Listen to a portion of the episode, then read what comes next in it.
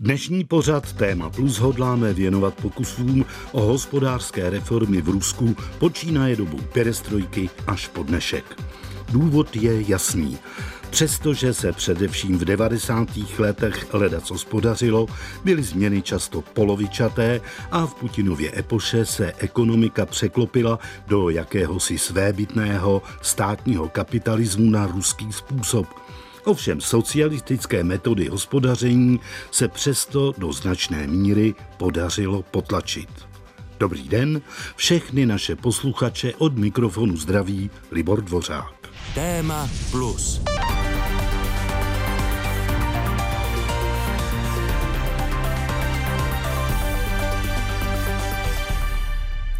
Nutnost ekonomických reform si ostatně uvědomoval už Michail Gorbačov, který se svými politickými přeměnami přišel právě proto, že socialistický výrobní způsob své možnosti už před jeho příchodem do nejvyšší politické funkce v zemi zcela vyčerpal. Ostatně podívejme se, jak sovětská ekonomika v polovině 80. let minulého století vypadala. Od 60. do 80. let Sovětský svaz postupně zvýšil svou těžbu ropy a zemního plynu skoro na dvou a půl násobek. A třeba u ropy činil skoro 200 milionů tun.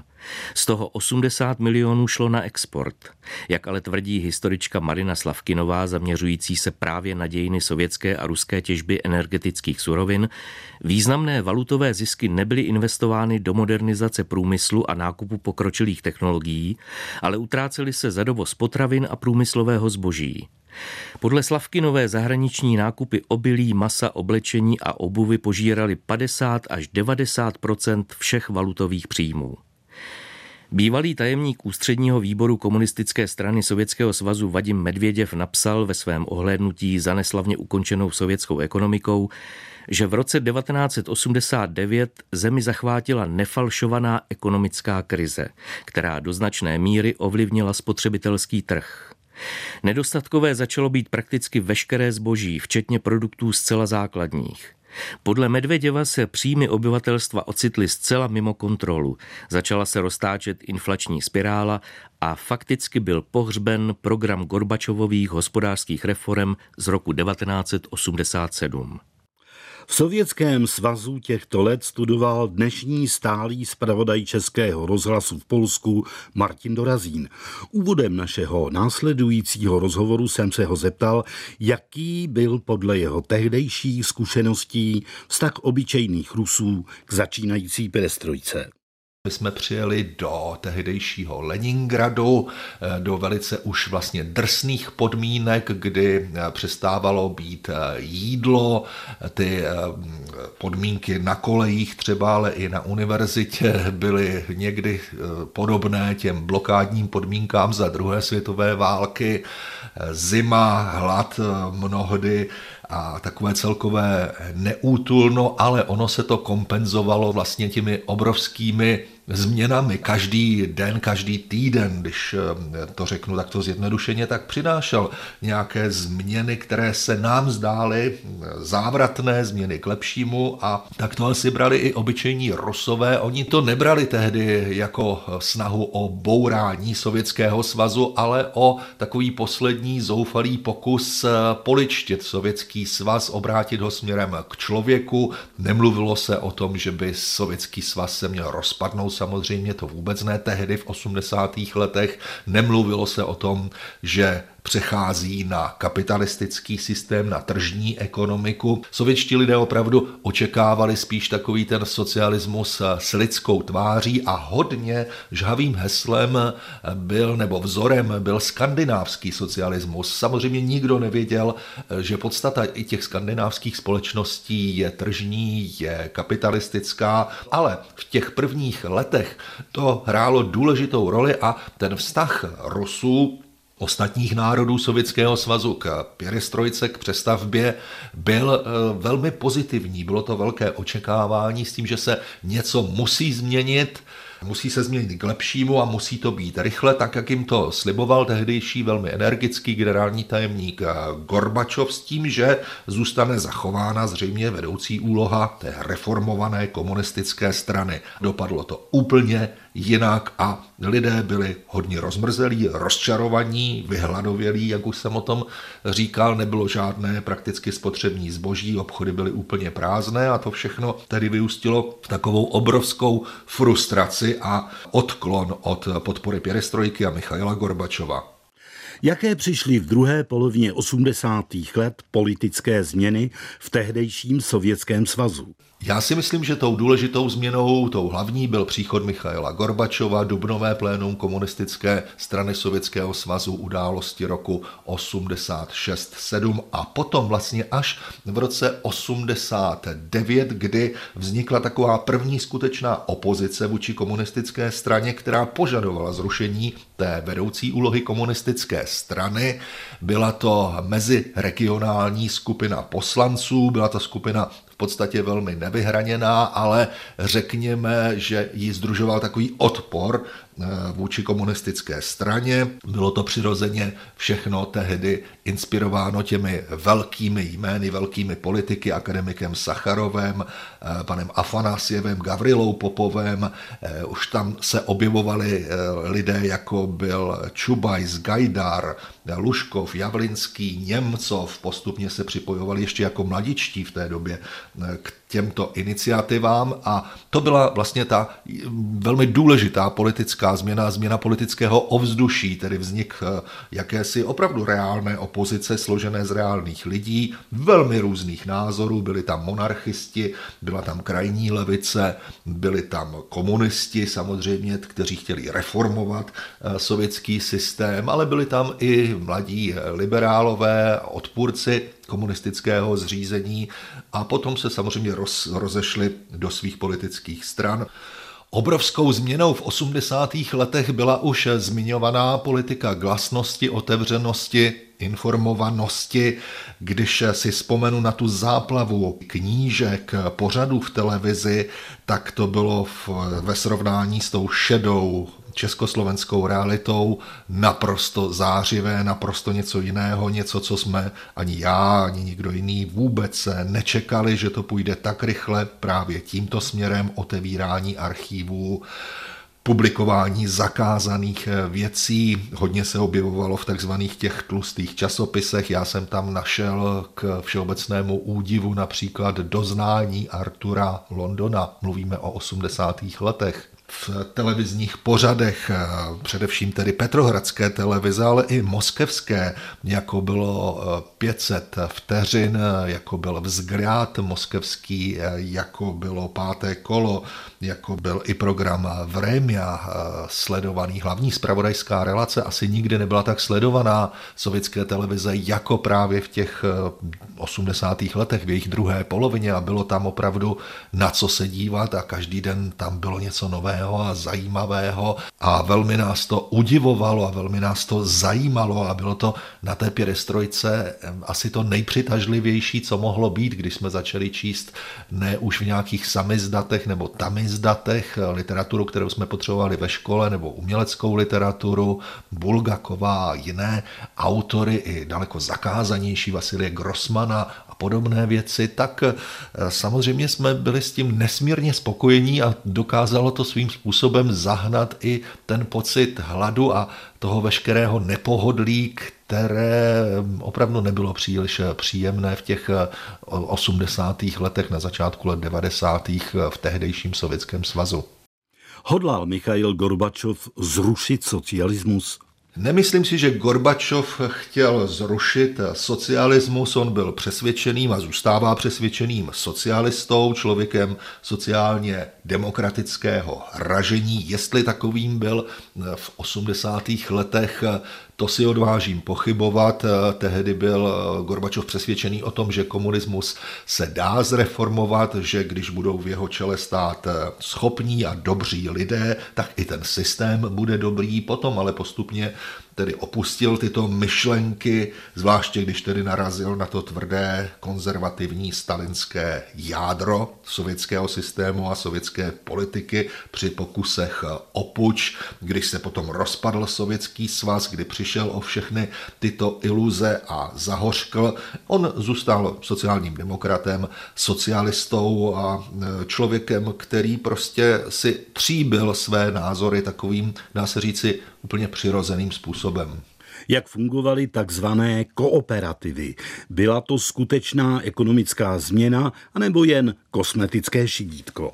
Ano, kooperativy, tedy ta družstva, to byly zárodky podnikání v Sovětském svazu. Já si na tu dobu velmi dobře pamatuju, protože když jsem na začátku mluvil o tom, že jsme měli často hlad, že v obchodech nebylo nic, byl přídělový systém a zásoby z domova, které jsme si jednou za půl roku přivezli v kufrech, docházely po několika měsících, takže eh, ta eh, kooperativní zařízení, kooperativní kavárny, jak se tomu říkalo, byly vlastně jedinou možností, kde se dalo najíst poměrně slušně. Bylo jich zpočátku velmi málo, protože eh, lidé nevěděli, jak to vlastně mají dělat, ale ti největší podnikavci, kteří se rekrutovali bohužel z řad podsvětí, sovětského podsvětí tehdy, ano, i takové existovalo, tak ehm, si do toho prostředí přinesli ty své zlozvyky, návyky, bandické, zlodějské, lupičské a podle toho to také vypadalo ten eh, kapitalismus, který se od těch kooperativů, od těch družstev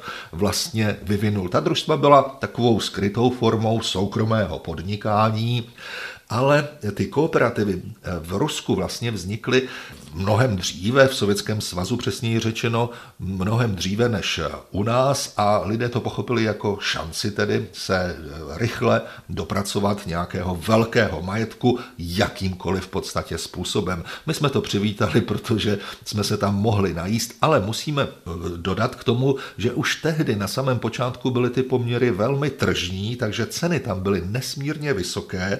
Když jsme měli například stipendium 110, eh, později 150 rublů, tedy 1100, 1500 československých korun a oběd v takové kooperativní kavárně stál 40-50 korun, tak to bylo opravdu hodně a člověk si to nemohl dovolit každý den, pokud neměl nějaký jiný zdroj příjmu. Jak fungovala tehdy tolik proklamovaná samozpráva podniků? Samozpráva těch velkých eh, komunistických eh, kolosů, to byla velice složitá věc. My jsme to probírali na hodinách eh, politické ekonomie nebo na seminářích přesněji řečeno. Profesoři, teoretikové do toho vkládali obrovské naděje, sám autor těch hospodářských reform nebo autoři také si mysleli, že to je takové samospasitelné, že to napraví veškeré neduhy sovětské ekonomiky. Jak se ukázalo, byla to další iluze, protože na to nenavazovaly další a další Eh, zákony a opatření, které by vlastně eh, mohly tu ekonomiku nějakým způsobem stabilizovat. Eh, takhle vlastně ta samozpráva podniků vedla k tomu, že si načálstvo, to znamená ředitelé, kteří neměli žádnou velkou zkušenost s kapitalistickým tržním systémem, si začali dělat, co chtěli a vlastně ty podniky začaly rozkrádat naprosto beztrestně, protože se vždycky odvolali na to, že teď mají tu samozprávu, že si vládnou sami, že tedy oni jsou zástupci těch pracujících eh, v té továrně a že tedy mají právo s ní nakládat, jak uznají za vhodné, což vedlo k tomu, že ji vlastně prodali, jako dnes Rusko prodává na stojato dříví sibirské lesy do Číny, tehdy se takto prodávaly a rozprodávaly velké podniky jakéhokoliv prakticky druhu, včetně zbrojovek. Lidé dostávali výplatu v naturálích, to znamená, že potom postávali před továrnou u cesty na okraji města, na tržnicích a snažili se tam vyměnit výrobky, většinou nepříliš potřebné, v takovém množství eh, za jiné, které potřebovali oni ke svému životu. Takže ta samozpráva podniků nebyla příliš úspěšným nebo nebyla vůbec úspěšným experimentem, protože se nezakládala na celkové masivní reformě sovětské ekonomiky nebo ekonomiky toho státu, který se jmenoval Sovětský svaz. A ještě jedna otázka. Byly Rusové a další postsovětské národy vůbec připraveni na vpád soukromého vlastnictví do jejich každodenního života? v Moskvě, ve velkých městech, v Petrohradě, tam bylo hodně inteligence, která tak teoretizovala, představovala si, jak by asi ten systém nový ekonomický měl vypadat ale už dávno v něm žili v takovém tom ilegálním kapitalismu například lidé ve střední Asii, kde se zachoval ten ještě středověký vlastně systém hospodaření nebo raně kapitalistický systém hospodaření, kde bylo veřejným tajemstvím, že tam funguje stínová ekonomika, která se potom zapletla do distribuce a výroby narkotik a dalších eh, oblastí kriminální ekonomiky, ale už za Sovětského svazu tam existovalo cosi jako soukromé podnikání, které bylo tolerováno kvůli té klanové společnosti, protože každý byl příbuzný nějakého potentáta, každý, kdo se tím zabýval, který ho chránil ze zhora. Takže tam ten komunismus moc nepronikl, stejně jako ten skutečný volný trh, ten se tam zachoval vlastně jenom v těch úplně základních obrysech dodnes. A ty země s tím mají dodnes velký problém. A pokud jde o takového normálního člověka, tak vpád kapitalismu do jeho života mu přinesl mnoha utrpení, zvláště v 90. letech, protože se nepodařilo, jak už jsem o tom mluvil, převést ten sovětský systém jednoduchým způsobem nebo méně bolestným způsobem na systém funkční, vytvářející hodnoty, o které je na trhu zájem a které by Rusko mohlo prodávat a lidé byli z toho hodně tedy nešťastní, frustrovaní a Způsobilo to i jejich odklon od těch liberálních a demokratických sil, které byly nositelky volnotržních myšlenek, otevřené ekonomiky a svobodné společnosti. Nevím, jestli vlastně by se dalo nějakým způsobem to udělat jinak a lépe protože ten kolos sovětský byl opravdu obrovský a dodnes je v podstatě nezvladatelný, není centrálně ředitelný, vždycky tam dochází k obrovským zádrhelům odběratelsko-dodavatelským výrobním. Jediné, co se podařilo zachovat, je vývoj eh, výroba zbraní, ale na tom asi celá ekonomika stát nemůže. Na léta Gorbačovovy perestrojky vzpomínal kolega Martin Dorazín.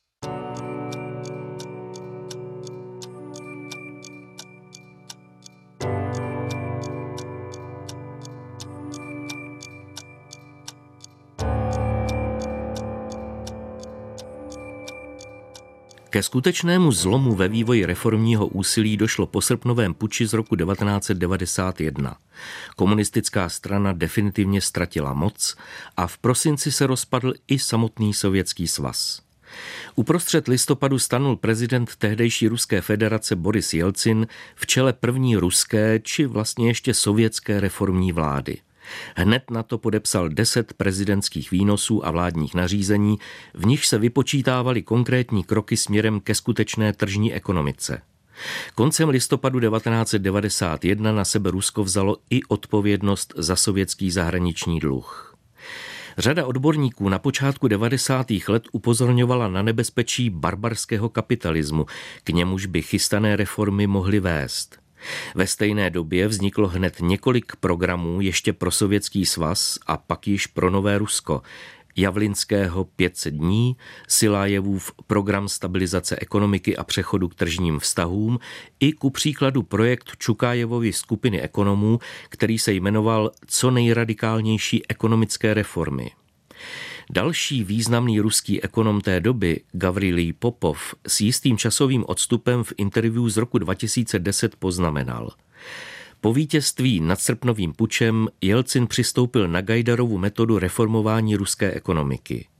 Definitivní varianta reformy přitom do nejvyšší možné míry brala v potaz oprávněné zájmy dosavadní nomenklatury i zájmy západu, protože bez pomoci západu a schovývavosti staré nomenklatury by se Jelcin a nová státní moc jako celek jednoduše neudrželi.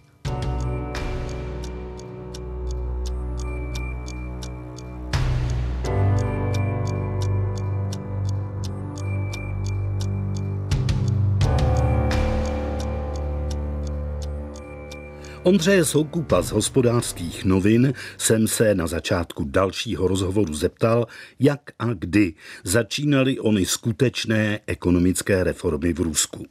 Tak oni začínali už tedy na konci těch 80. let, ale to byly spíše eh, velmi jako takové nesmělé pokusy a ty opravdové změny až nastaly vlastně až s rozpadem eh, Sovětského svazu, s eh, reformami, které se spojují tedy s jménem tehdejšího premiéra Jegora Gajdara, které vlastně skutečně úplně šokovaly všechny samozřejmě Rusy, protože najednou se pustily ceny, nastala obrovská hyperinflace, prakticky to zlikvidovalo během měsíce celoživotní úspory velké hmm. části Rusů.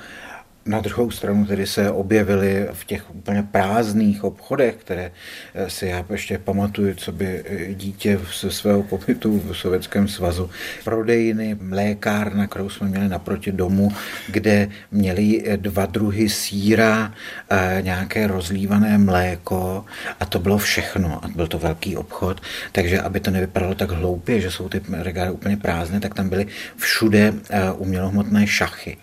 Takže tohle to se samozřejmě tou reformou naprosto změnilo. Najednou se ukázalo, že to zboží přirozeně je, akorát eh, si ho velká část eh, Rusů najednou nemohla dovolit. Andro, ty už si jmenoval Jegora Gajdara, ale mohli bychom připomenout takové jména jako Anatolí Čubajs, jako Gavril Popov a tak dále. Jakcí to byli lidé a co vlastně vymysleli? Byli to lidé trošku podobní tomu, čemu je tady známe z eh, členů prognostického ústavu Akademie věd. Eh, to znamená, že to byli lidi, kteří byli v takové té pološedé zóně, řekněme, jakkoliv Jegor Gajdar, myslím, že byl šéf redaktorem časopisu Komunista a tak dále. Samozřejmě pocházel z uh, velmi jako etablované komunistické rodiny. Jeho otec uh, byl uh, spisovatel a tak dále tak oni patřili k takové té technické inteligenci, řekněme, která byla nespokojená s tím, jak se to tedy vyvíjelo od zhruba 70. let a přemýšlela o tom, co dělat. Oni pořádali různé semináře, překládali si nějaké knížky západní provinence a tak dále a přemýšleli, co teda by vlastně mohlo ten sovětský svaz, nikdo z nich nepředpokládal, že by se měl někdy jako rozpadnout, eh, jak by se mohlo reformovat tak, aby ta ekonomika prostě ho dokázala uživit. Podobně jako u nás přišel už jmenovaný Anatolí Čubajs s takzvanou voucherovou privatizací, rozuměj kuponovou. Co ta ruská obnášela a proč je za ní pan Čubajs dodnes tolik nenáviděn? Byla to vlastně velmi podobná privatizace jako v Česku. Ostatně autoři říkali, že se jako inspirovali také vlastně českým příkladem. Týkala se podstatně menší části eh, podniků. Byly vyčleněny některé úplně strategické, které vůbec do té privatizace nešly. Bylo tam mnohem více eh, různých omezujících eh, překážek, které se samozřejmě podařilo nejrůznějšími způsoby, především korupčními, obcházet. Zatímco tady to vedlo k vytvoření nějakého alespoň začátečního akciového trhu k výměně nějakých majitelů, kteří dokázali přinést nějaké investice, tak v Rusku v drtivé většině případů to prostě nevyšlo. A ty podniky prostě sice ovládly noví vlastníci, ale ti rozhodně neměli na ně peníze. Ty podmínky zase byly prostě obcházely, tudíž prostě byla celá řada těch nových majitelů, který ty podniky rozkradli, vybavením prostě nakonec odvezli do šrotu a tím to celé skončilo. To prostě skutečně nebyl jeden případ takovýhle. Takže to, že vlastně ty pravidla byla na jednu stranu komplikovaná, na druhou stranu se obcházela a nevedla k tomu impulzu pro tu ekonomiku. Oni doufali, že prostě ti noví eh, vlastníci prostě si někde půjčí nebo prostě najdou nějakého partnera a celé se to rozjede, ale ve skutečnosti k ničemu takovému nedošlo. Eh, I přesto, Ondro, dají se některé z těch reform let 90 považovat za, dejme to, úspěšné a za jakýsi odrazový můstek pro další rozvoj ekonomiky. Tak určitě se tam rozvíjelo vlastně nějaké finančnictví, přirozeně sektor služeb, který prostě jako explodoval, jestliže prostě v, za Sovětského svazu prostě najít, já nevím, švadlenu, aby vám prostě zkrátila kalhoty, tak to byl zápas na několik měsíců, tak Nyní se to všechno úplně změnilo rozvíjely se neuvěřitelným tempem telekomunikace. Ty sektory, které se orientují na toho koncového zákazníka, tak vlastně v Rusku prosperují, patří mezi nejinovativnější a, a podobně. Cokoliv, co je spojené státem, naopak, který má poměrně výrazná omezení. Jak by zhodnotil roli prezidenta Jelcina? Boris Jelcin samozřejmě je kontroverzní postava pro velkou část eh, Rusů právě tím, že on byl tváří tady těch eh, reform a vlastně všech těch eh, jako problémů, co Rusko na začátku, zejména pak 90. let, muselo projít. Eh, jiná otázka samozřejmě je, jestli by někdo jiný si počínal jako výrazně lépe a přirozeně Boris Jelcin také nemohl za to, že cena ropy byla tehdy údná někde okolo 10 dolarů za barel a už vlastně v okamžiku, kdy předával eh, zemi Vladimiru Putinovi v roce 2000, tak už to zase stálo 30 dolarů. No tak to je samozřejmě pro takovou ekonomiku, jaká je ruská, poměrně výrazný problém. On samozřejmě měl spoustu osobních eh, chyb, eh, samozřejmě mluví se o tom, jak o jeho lásce k alkoholu a tak dále, zdravotní problémy.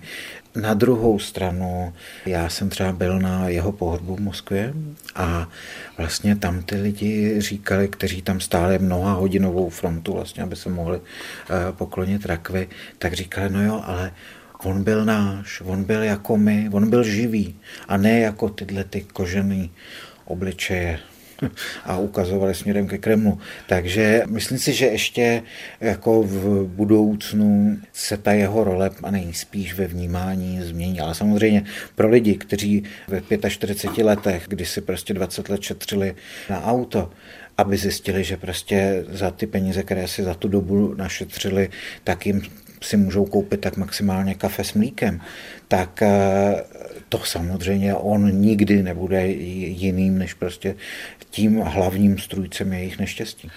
Poslední otázka pro Ondru Soukupa. Ondřeji, je pro toto období spravedlivé dodnes frekventované hodnocení drsné devadesátky? Tak oni samozřejmě drsné byly. A ono se to totiž špatně překládá z té ruštiny, protože oni říkají šalny je divinnost. Je? A to šalno je takový jako hazardérský. Na jednu stranu vlastně tedy je ano, je to nesmírně tvrdé. Můžete... Já jsem měl na mysli Ondro krutý divinnost. No, já jsem právě nebo šalný je, nebo lichý je, jo, jo, že jo, jako jo, je tam ten moment, že ano, můžete přijít o život. Ale současně je tam vlastně takový ten jako eifr z toho, že se může něco dělat, že jako, a když budete mít štěstí, tak prostě najednou budete bohatý. Jo. To je vlastně takový, to, co si vlastně z těch 90. let většina vlastně pamatuje a už je tedy na tom, jestli skutečně to štěstí měli a dokázali se nějakým způsobem výrazně zlepšit své postavení nebo naopak padli na samotné dno. To byl kolega Ondřej Soukup. Posloucháte pořad Téma Plus – Zajímavé události i osobnosti pohledem odborníků a dobových dokumentů. Premiéra v sobotu po 8 hodině večer na Plusu. Ale pokročme dál, do poloviny let 90. Přesně toto období bylo zřejmě rozhodující pro další vývoj Ruska a také pro konec Jelcinovy epochy. Na počátku roku 1996 byla popularita prvního ruského prezidenta Borise Jelcina mezi lidmi opravdu mimořádně nízká, jen 3 až 8 procentní. A to bylo s ohledem na blížící se volby opravdu hodně málo. Že by se snad mohl stát hlavou státu i pro další období, bylo skoro vyloučeno. V té chvíli byli v zemi nejpopulárnější komunisté a jejich předseda Genadij Zyuganov. A v tomto okamžiku se Jelcinova garnitura se žádostí o pomoc obrátila k právě etablované skupině oligarchů. Za jejich rozhodující finanční pomoci se podařilo zorganizovat kolosální koncertní, ale ještě spíš reklamní Jelcinovo turné s názvem Hlasuj nebo prohraješ, soustředující se hlavně na mladé voliče. Právě tohle turné pomohlo Jelcinovi předvolební preference vyhnat tak vysoko, že po prvním kole prezidentských voleb za jeho vítězem s Juganovem zaostával o pouhá 2%. Výsledek druhého kola pak pojistil třetí v pořadí generál Alexandr Lebeď, který své voliče vybídl, aby hlasovali pro Jelcina. Po jeho vítězství začala platit nepsaná dohoda mezi Jelcinem a oligarchy, kteří za svou podporu získali v zemi v skutku nevýdané a taky nekontrolovatelné možnosti. Až do konce Jelcinovy vlády se právě oligarchové stali faktickými hospodáři celé země. A tak se jim společně s Petrou Procházkovou, která v Rusku strávila prakticky 90. léta, teď věnujeme. Úvodem se ptejme, z jakých struktur se ruští oligarchové vlastně rekrutovali.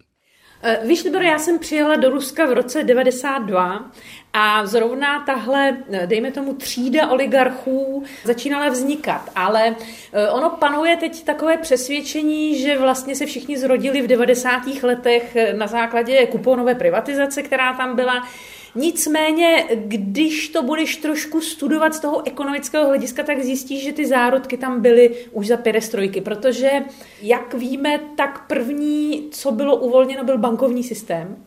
V roce 87 nebo 88 ještě tedy slavnými výnosy komunistickými o tom, kdy vlastně už ten sovětský svaz pochopil, že je třeba něco v té ekonomice dělat kapitalisticky. A uvolnil bankovní systém, začaly vznikat první komerční soukromé banky a tam v tu dobu hledejme úplně ty prvotní zárodky oligarchů, kteří skutečně se stali oligarchy někdy v polovině 90. let. Byli to lidé různí. Eh, ono také se mluvilo strašně moc o nějakých rudých ředitelích a tak. Ano, samozřejmě, byli to lidé, kteří měli přístup k těm podnikům a přístup, kontakty, ale také to museli být lidé šikovní. Bezskrupulózní, hm. ale šikovní protože bez toho, aniž bys byl šikovný, tak si nemohl vlastně uspět. Takže ano, byli to lidé z kruhů vlivných, částečně jaksi politicky vlivných, ale také velmi schopní, tehdy mladí, draví a šikovní. Kdybys měla nějak schrnout, čeho především získání těch následných neslíchaných majetků využili? Víš, ono to bylo strašně e, zajímavé v tom smyslu, že oni, když já jsem tam přijela těm počátkem 90. let, e, tak v Rusku jako takovém e, prakticky ve všech sférách života i hospodářství vládl neuvěřitelný chaos. A vítězil ten, kdo se v něm dokázal trochu orientovat a nebylo úplně jasné, kam ta země vlastně bude směřovat. Začala válka v Čečensku v roce 94. Takže vlastně to, o čem ty mluvíš, o nějakých oligarších, kteří začali k něčemu využívat své bohatství, já bych mluvila až tak od roku 95 kdy skutečně e, ti bankéři začali půjčovat státu a stát neměl na to, aby jim vracel, hmm. tak jim to ten stát vracel místo ve financích v podobě podniků. A v polovině 90. let tito lidé, kteří měli banky získaly velké bývalé sovětské hospodářské podniky přístup k nerostnému bohatství a jestli se ptáš k tomu, čemu to využili, tak především, kromě tomu, že si nakoupili, co potřebovali, eh, začali si stavět různé hrady, začali se prostě etablovat i v zahraničí, tak k obrovskému politickému vlivu a k ovlivňování toho, co se v druhé polovině 90. let v Rusku dělo. Někteří z nich se také vrhli na mediální trh, jako třeba pan Gusinský. Takže ovlivňování veřejného mínění, ovlivňování politiky, no a samozřejmě osobní rozkoš. Kdybys měla, Petro, jmenovat eh, nejvýraznější osobnosti této kategorie Rusů? No nemůžeme opominout pana Borise Berezovského. To je, eh, to je už legendární, nebo byla to legendární osobnost eh, značně rozporuplná. Já k nímu chovám eh, směs obdivu a jakéhosi odporu. On měl to obrovské štěstí, že právě spojil tu ekonomickou moc a velké bohatství s mocí mediální a s průnikem přímo do rodiny prezidentské. Dokonce tehdy se tomu terminu z techniku říkalo rodina. Takže on se přátel nejen s panem prezidentem Jelcinem, ale i s jeho dcerou Tatiánou a hrál obrovskou roli v Kremlu. Dá se říct, že částečně Rusko tehdy eh, řídil Berezovský, ale já bych nechtěla zůstat jenom u něj, protože mm, je třeba připomenout, že v 90. letech se zrodil i takový oligarcha, který se málem teď stal hrdinou a to je pan Chodorkovský. Hmm který patřil do té mladé, bych řekla, jakoby i liberální generace lidí, kteří chtěli kromě toho majetku ještě trochu měnit svět. E, takových zase tak moc nebylo. No a pak bych třetího, trojice je vždycky dobrá, bych vzpomněla pana Gusinského, kterého jsem jmenovala, protože pro mě to byl člověk, který spolu s Jelcinem umožnil vznik svobodné ruské žurnalistiky, i když to zní zvláštně, protože on byl oligarcha.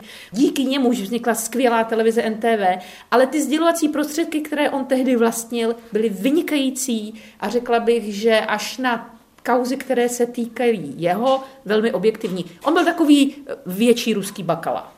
Petro, vraťme se ještě k Borisi Berezovskému. Eh, proč eh, podle tvého soudu tento původně matematik, jestli se nepletu, to v té politice dotáhl nejdál? On chtěl. Ne všichni oligarchové eh, chtěli nebo pochopili, že k tomu velkému úspěchu v Rusku je zapotřebí, dnes už víme, že je to v Rusku zapotřebí, mít e, prostě přátelské, nejen kontakty, to chce každý, ale opravdu přátelské eh, vztahy na nejvyšších místech a dokázat třeba i různými kompromitujícími materiály nebo za pomoci tajných služeb trošku tahat za nitky. Berezovský to pochopil, mně se zdá, že ho to strašně bavilo. To byl zvláštní člověk. Já jsem ho potkala dvakrát, z něho čišela nesmírná energie, ale i taková jakási nervozita. Eh, on prostě svým osobnostními vlastnostmi byl předurčen k tomu, aby hrál jakousi roli šedé eminence, možná až trochu rasputinovského typu. Neviděla bych tam příliš jako něco jiného, než to, že on prostě strašně chtěl všechno řídit. Poslední otázka pro Petru Procházkovou. Co se pro oligarchy změnilo příchodem Vladimíra Putina a v čem jsou dnes jejich výsady zachované, dejme tomu, a v čem naopak omezení oproti těm 90. letům, kdy zejména v druhé polovině této dekády vyloženě vládly? Určitě je to obrovská změna.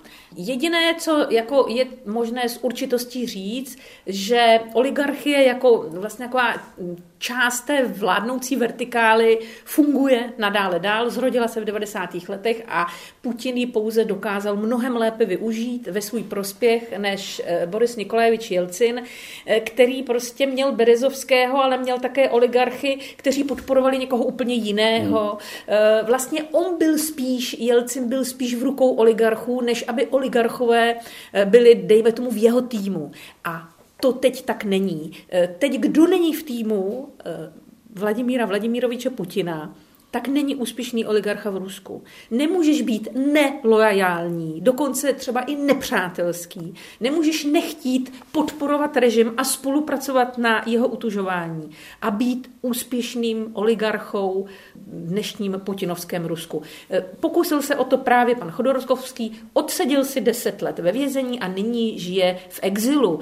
Vzdal se svého jaksi postavení e, v tom týmu Putina pan Abramovič, byla dohodnuta s ním eh, takový pakt o neútočení, víceméně žije si pěkně v poklidu v Británii, ale eh, ty jeho pozice v Rusku přebrali jiní. Takže já si myslím, že dnes tvoří oligarchové jeden ze základů toho mocenského eh, režimu spolu s tajnými službami, s Kremlem a dejme tomu s lokálními vůdci, kteří jsou odáni Putinovi a nemohou si moc vystrkovat růžky a hrát nějakou samostatnou politiku.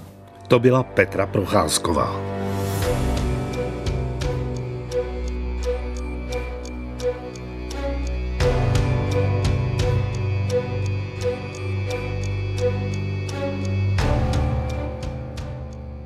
No a pak na samém přelomu desetiletí, ale dokonce i století a tisíciletí přišla proměna, která platí dodnes. Těžce nemocný Boris Jelcin se svého úřadu vzdal a to ve prospěch tehdy skoro neznámého premiéra Vladimíra Putina, který je u moci podnes a teoreticky u ní může zůstat až do roku 2036. Tomu bude už 84. Putin zpočátku pro voliče vypadal docela nadějně, byť se intelektuálové a liberálové rovnou děsili jeho KGBácké minulosti. On však využil daru osudu v podobě prudkého růstu světových cen energetických surovin, ale samozřejmě i své tvrdosti, soustředěnosti, abstinence a zpočátku i docela upřímně míněné snahy pokračovat ve zlepšování vztahů se Západem, které zahájili už jeho předchůdci Gorbačov a Jelcin. To vše se ovšem v průběhu pár let rychle zlomilo a Putin se po smutně proslulém projevu na Mnichovské bezpečnostní konferenci v roce 2007 od západu zcela odvrátil. O pouhý rok později následovalo vojenské dobrodružství v Gruzii, roku 2014 vtáhl na východní Ukrajinu a anektoval Krym, v roce 2015 zasáhl do občanské války v Sýrii, kde jsou jeho hlavně letecké jednotky dodnes a letos pokračuje zatím jen haršením zbraní opět na ukrajinské hranici. Jak se za víc než dvě desetiletí jeho vlády vyvíjí ruská ekonomika, na to se ptáme politologa a vysokoškolského učitele Karla Svobody. V čem podle tebe spočívá hlavní proměna hospodářských pravidel v Rusku od počátku Putinova panování před více než 20 lety? Tak ono je to taková docela zajímavá smyčka v tom, že vlastně Putin, když začínal, tak ten stát byl hodně decentralizovaný, i ekonomika byla decentralizovaná ale ropný průmysl byl z velké části soukromý. To se postupně měnilo. Putin začal vlastně tím, že on nastavoval pravidla, že zjednodušoval tu ekonomiku a postupně jako přikračoval k etatizaci, kdy na místo těch soukromých firm nastoupily eh, státní firmy od roku 2003 od toho Jukosu eh, vlastně nastalo to, že se postupně zestátňovalo. Další takový vliv měla finanční krize v roce 2008-2009, kdy stát mohutně skupoval akcie ruských firm a vlastně dneska tam máme tu situaci, že většinu ekonomiky tvoří státní firmy s tím, že ten soukromý sektor je v oblastech, jako je, já nevím, software nebo ty moderní sektory, ale i do těch se postupně firmy typu Rosněvť uh, snaží vkrádat. Rosněvť bych řekl, to je další takový hodně silný prvek v tom, že tahle ta firma z celkový neúplný významnosti, kdy byla, já nevím, šestka nebo osmička v Rusku, co se těžebních aktiv týče, tak dneska vyrostla na nejsilnější eh, ropnou firmu nebo největší ropnou firmu teda, kde hlavní slovo hraje Igor Sečin, což je extrémně silná, politicky silná figura, takže tam eh, ten růst není organický, to není růst způsobený tím, že by Sečin byl tak výjimečně kvalitní manažer, ale je to člověk, který má prostě bohaté politické zázemí. Mám-li to teda jako schrnout, tak od té oligarchické ekonomiky, která vlastně byla viditelná. Tam bylo vidět, že prostě ten Chodorkovský, když se sešel Chodorkovský, Abramovič a další, tak a Berezovský samozřejmě, tak to byli všichni prostě ega až na půdu a ty státní úředníci jim tak jako přicmendávali. Putin tohleto obrátil, on jakoby tu zemi, která byla těma lidma dost rozebraná, tak on ji jako centralizoval a do určitý míry se to zdálo Rusům jako pozitivní, ale postupně nastalo to, že máme tu oligarchickou strukturu vlastně zaměřenou na to, že je to Putin a jeho kamarádi. Karle, mluvíš o oligarchické struktuře. Nicméně neustále se v Rusku mluví o nutnosti vzdát se v ekonomice surovinové narkomanie. Vidíš nějaký pohyb tímto směrem? No ono je to čím dál tím stejné, abych tak řekl. jo. Tam jediná drobně pozitivní věc, kterou vidím, je ta, že e, se daří některým firmám z té nové ekonomiky, ale jak už jsem tady jednou zmínil, je tam ten problém, že vlastně tyhle ty moderní firmy jsou zase přebíraný těma starýma Rosněvtima a Gazpromem. Je tam silný tlak té staré ekonomiky vlastně na to, aby tyhle ty firmy znovu ovládla v současné době Rusko vlastně jediný případy, kdy říká, my jsme snížili závislost na ropě a ropa už netvoří 70% našeho vývozu, nebo teda suroviny celkově, to bych e, jako přeháněl s ropou, tak jsou prakticky pouze případy, kdy spadl rubl v rok 2014, nebo spadly ceny ropy, potažmo teda rublu, ten rok 2014, někdy prosinec, že jo, to byla taková obrovská krize a vlastně ty následující roky tam byl jistý pokles, ale není to způsobené jakoby tím nějakou cílenou politikou, nějakou cílenou schopností nějak to změnit, ale je to prostě od začátku do konce tím, že prostě ceny ropy spadly, takže díky tomu se ten vliv ropy snížil, ale jako nějaký kvalitativní posun tam nevidím. Karle, dá se říct, že ruská ekonomika je v zásadě opět řízena direktivně.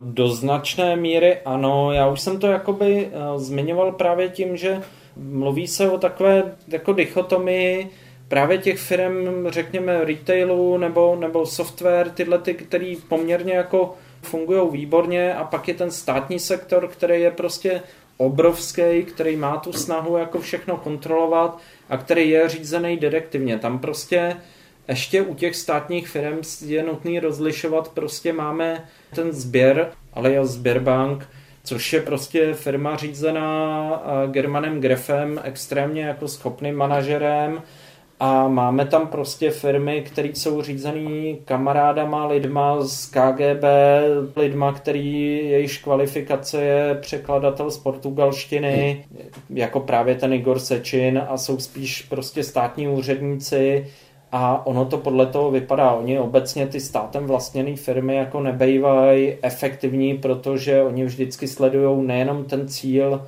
zisku a nejenom cíl jako optimalizace zisku, ale sledují prostě i jiné cíle, čili různé investice s přáteleným režimům, výměny politické podpory za nějaké koncese, která se ve výsledku ukáže vlastně dražší. Tady příklad byla Venezuela, že jo, kde Rusko prostě utratilo obrovské peníze, ale oni jsou i neprůhledné. My třeba nevíme, jako jak úplně vypadají ty obchody mezi Ruskem a Čínou. Mluví se tam o obrovských předplatných ropy, proto taky za minulý rok třeba Sečin reportoval za Rosněft uh, zisk, říkal, my jsme jediná firma na světě, která má, měla zisk, zatímco ostatní měli ztráty, ale spekuluje se hodně o tom, že ten zisk byl prostě způsobený tím, že jim přišlo předplatný ropy a oni několik následujících let budou do Číny dodávat prostě zadarmo. Vlastně ono to není tak, že by jako Putin řekl, tady udělejte tohleto, nebo tady udělejte tamhleto do značné míry. Oni se snaží jakoby uhodnout, co se mu bude líbit.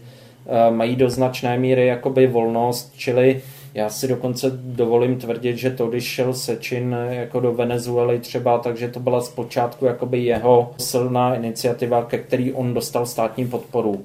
Poslední otázka pro politologa Karla Svobodu. Hodně se mluví o tom, že to Putinovo Rusko se začíná eh, blížit eh, etapě brežněvské stagnace. Eh, ty jsi to nezažil, já ano.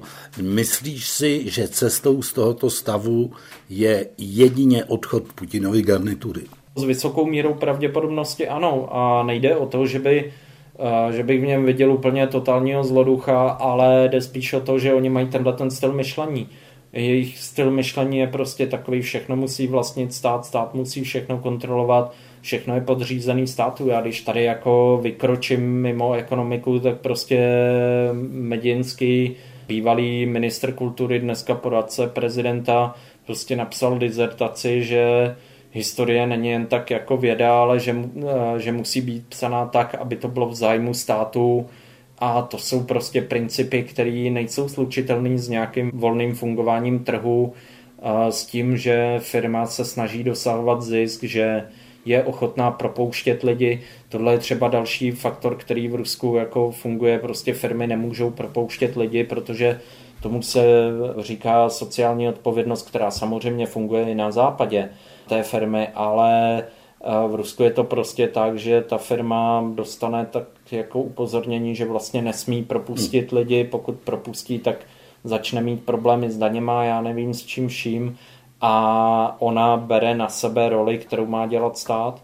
Fungovat to má tak, že firma se má snažit stoprocentně optimalizovat tu svoji pracovní sílu, uvolňovat třeba ty lidi, propouštět je, aby ty lidi zase šli někam jinam, tam pracovali, tam nebo podnikali a takhle může fungovat ekonomika. I ta neschopná firma má zaniknout. To byl politolog Karel Svoboda.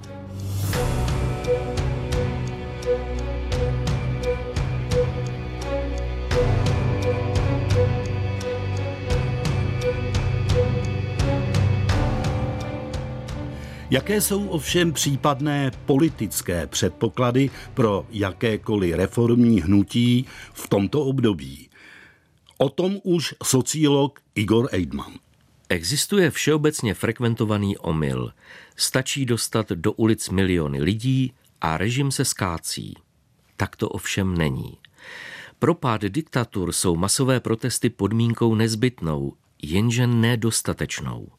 Dotvrzuje to venezuelská, iránská i běloruská zkušenost. Jakýkoliv autoritářský režim je schopen si poradit s jakýmikoliv protesty, dokud se může spolehnout na vnitřní jednotu, materiální a finanční zdroje a vůli k moci.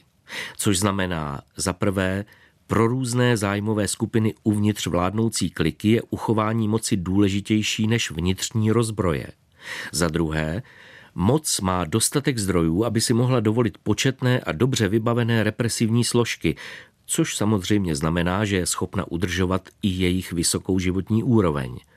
A za třetí, moc má dostatek politické vůle, aby represivní složky nasadila na tvrdé, násilné potlačení jakýchkoliv protestů. Pokud chcete povalit autoritářský režim, tak ho musíte připravit minimálně o jeden z těchto tří faktorů. Vůli k násilí Putinova garnitura nestratí nikdy. Vnitřní boj v bandě současného prezidenta ze všeho nejspíš propukne, až její ataman odejde. Pořád tu ale jsou zdroje na provoz represivní a propagandistické mašinérie. A o ty může režim přijít až v případě ekonomického kolapsu, zhruba takového, jaký nastal těsně před krachem Sovětského svazu. Podobná varianta by se stala nečekanou hrozbou pro celou vládnoucí kamarilu, ať už v ní Putin bude nebo ne.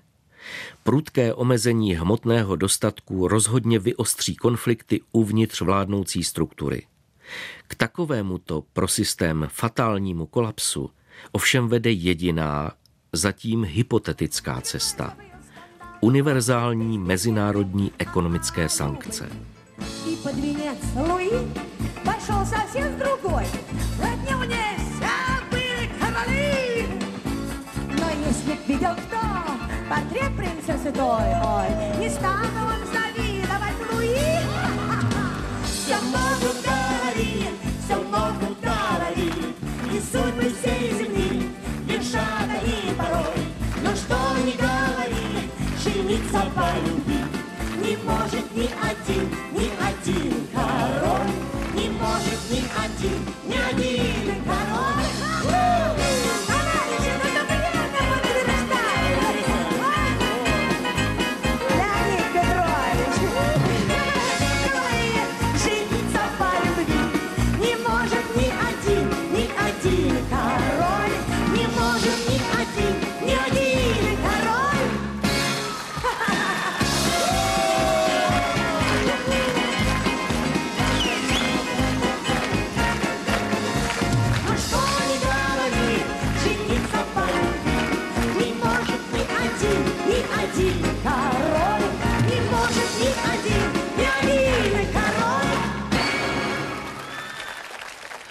Slyšeli jste pořad Téma Plus, právě dozněvší písničku Vsilmogut Karalí neboli Králové mohou všechno, zpívala světoznámá sovětská a ruská zpěvačka Ala Pugačovová. Ukázky textů četl Libor Vacek. Mistrem zvuku byl Ladislav Čurda. Režii měl David Hertl.